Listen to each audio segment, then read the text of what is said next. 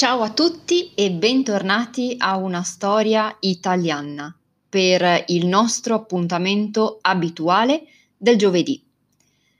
Grazie come sempre per seguire il canale podcast così numerosi. Oggi vorrei parlare della mia città, Venezia. Probabilmente una delle città più belle e particolari del mondo. È la città dove sono nata, cresciuta, dove ho studiato e lavorato e anche se in alcuni momenti è una città molto difficile in cui vivere, è e sarà sempre la mia città natale, alla quale sono particolarmente affezionata. Tutti conoscono Venezia. Tutti, almeno una volta, hanno sentito parlare dei suoi canali, delle sue gondole e dei suoi palazzi. Il suo cuore è Piazza San Marco e il famosissimo Ponte di Rialto, che è a due passi.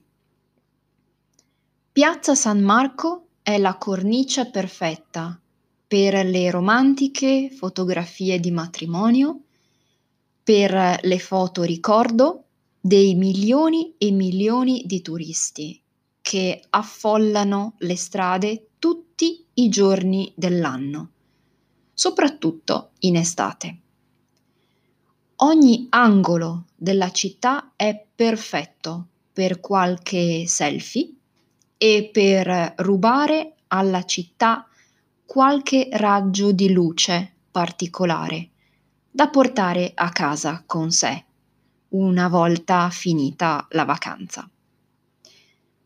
Venezia è stupenda vista dagli occhi del turista che si trova immerso in un'atmosfera diciamo in stile Disneyland senza macchine, solo barche, dove le persone camminano e ammirano i magnifici palazzi che ordinatamente, uno dopo l'altro, fanno bella mostra di sé lungo il Canal Grande, la via d'acqua principale della città. Ma siamo sicuri che Venezia sia tutta rose e fiori? Mm, forse no. Venezia può essere una città estremamente affascinante, ma molto difficile da vivere. Diamo insieme una sbirciatina. I veneziani camminano sempre risparmiano sugli abbonamenti delle palestre, sì, questo è vero, si tengono in forma, ma quando piove o grandina non è mai facile. Le strade sono strette e le persone con gli ombrelli non ci passano. Quindi bisogna aspettare per passare uno alla volta. In estate il caldo è terribile e non ci sono ripari. Il sole picchia sulle strade e l'umidità può arrivare anche all'80%, è tantissimo.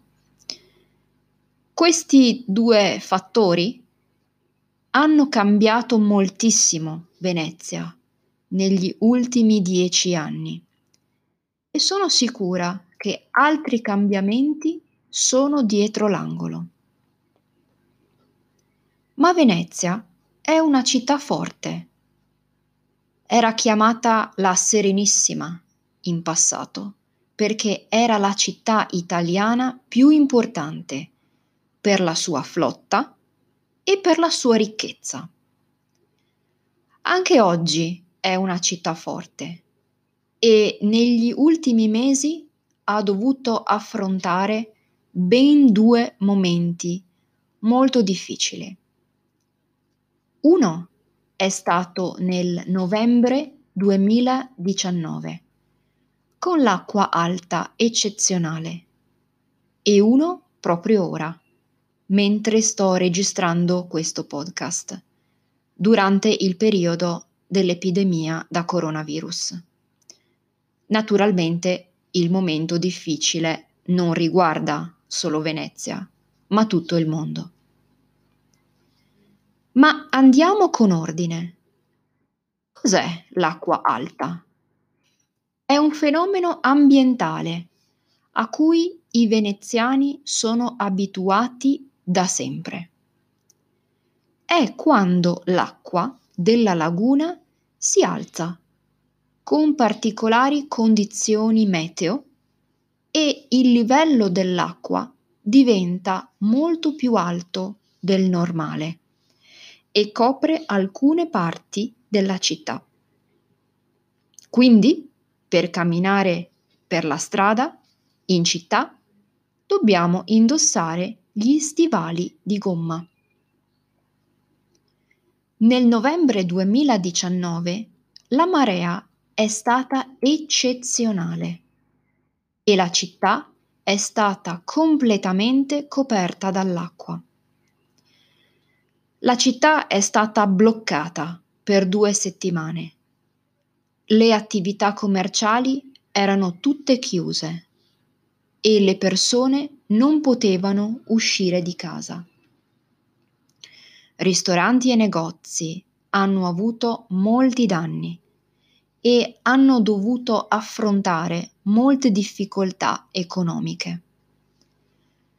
L'acqua alta è un fenomeno che non tutti conoscono e vederlo la prima volta è davvero affascinante.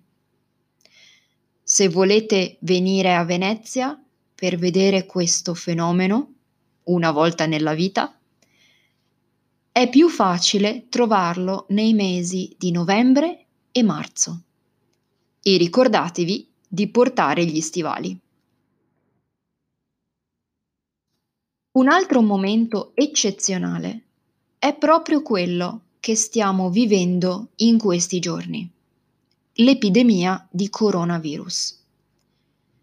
La città di Venezia è stata ripresa più volte dall'alto da qualche drone e i filmati sono tutti su YouTube.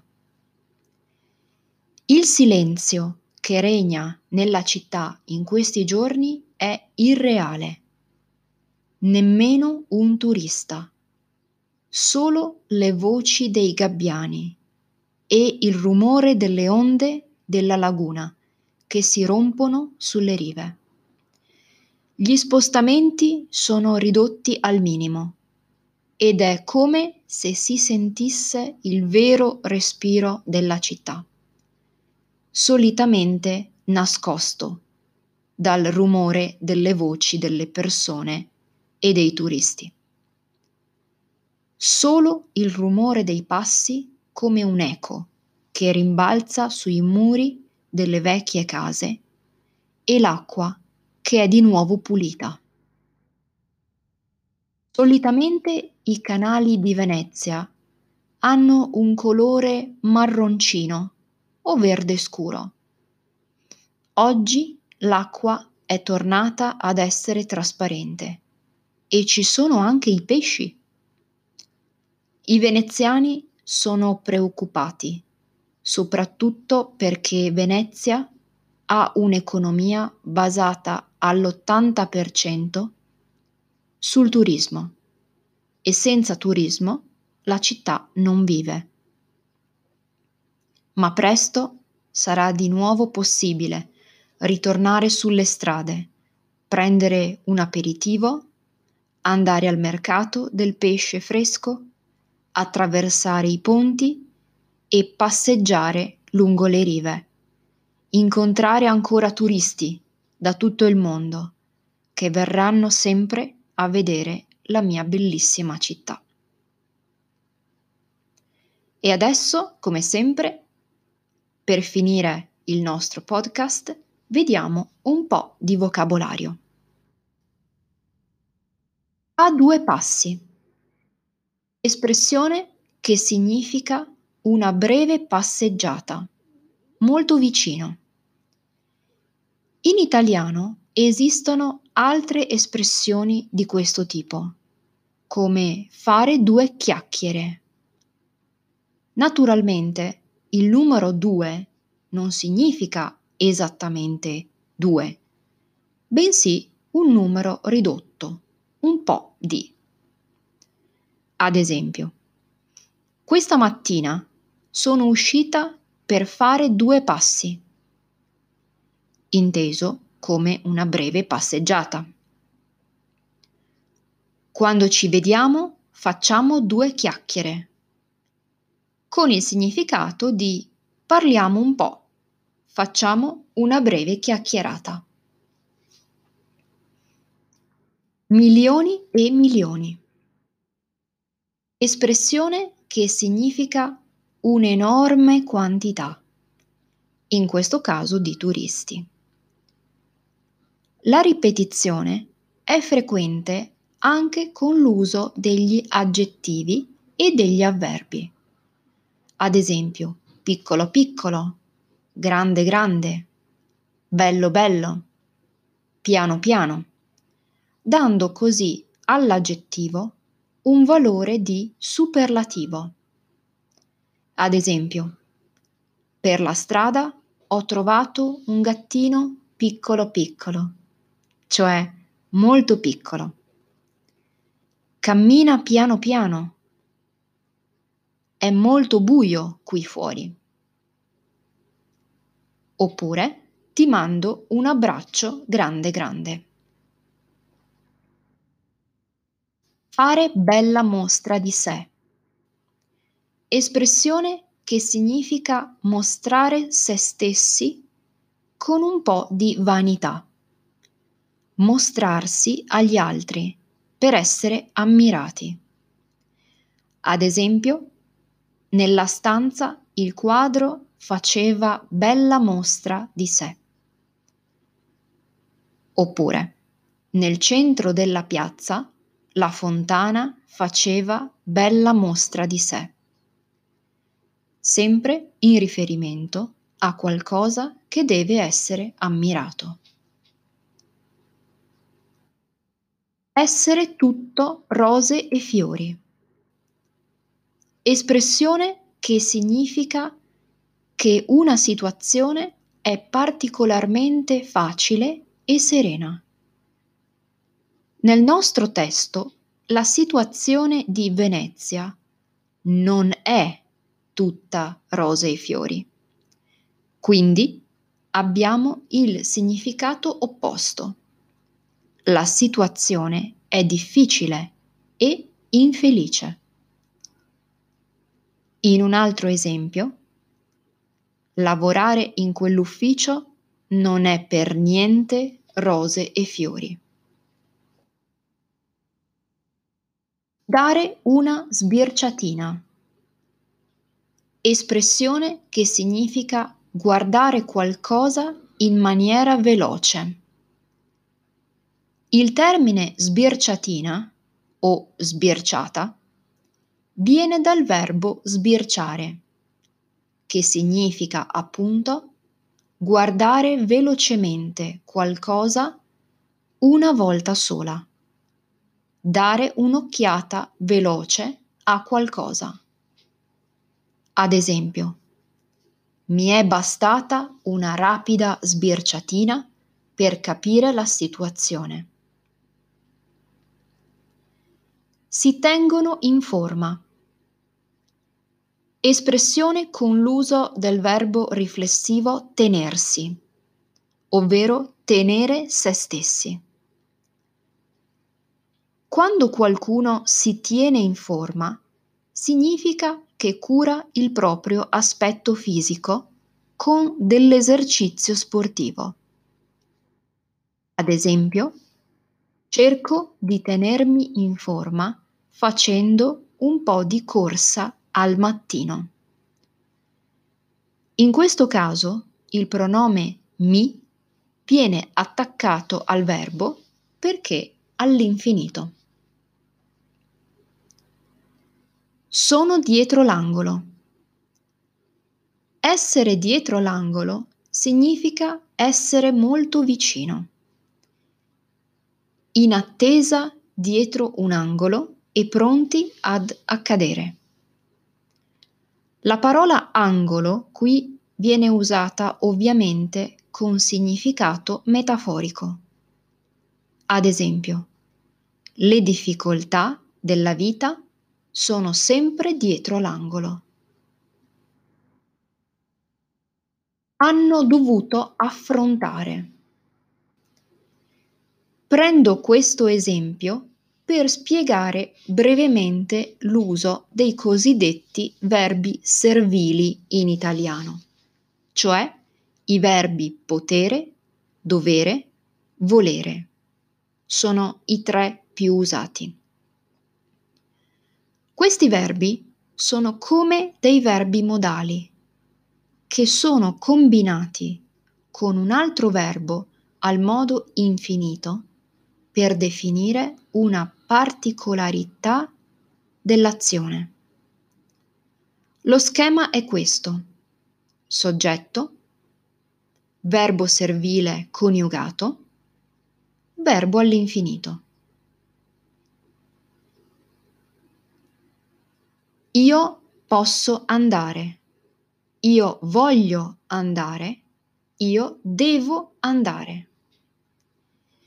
I verbi servili nei tempi composti prendono l'ausiliare che è richiesto dal verbo che accompagnano. Per esempio, Nicola è andato a Roma. Diventa Nicola è dovuto andare a Roma per lavoro. Oppure ho conosciuto il mio cantante preferito. Diventa grazie ad un concorso a premi ho potuto conoscere il mio cantante preferito. Un eco Attenzione a questa parola. Eco. Eco è una parola femminile singolare ed è un'eccezione. Ecco il perché dell'articolo un con apostrofo, tipico dei nomi femminili che iniziano con vocale. Ricordate però che il plurale cambia genere e diventa maschile. Gli echi. Ad esempio, l'eco ripeteva le ultime sillabe delle parole. Oppure, per la strada si sentiva l'eco dei passi. Marroncino. Quasi tutti gli aggettivi e i nomi della lingua italiana possono essere trasformati in diminutivi, cioè parole che si riferiscono a qualcosa di più piccolo del nome normale. Il suffisso ino, come in questo caso, ci aiuta a creare questo tipo di parole. Nel caso del colore marrone, il suffisso ino non si riferisce alla grandezza, ovviamente, ma all'intensità del colore. Significa che non è un marrone molto intenso. Altri esempi con i colori verdino, azzurrino, giallino, eccetera. Ed eccoci arrivati alla fine del nostro incontro del giovedì. Io vi ringrazio come sempre perché siete davvero numerosi e ci vediamo la prossima settimana. Ciao e grazie a tutti.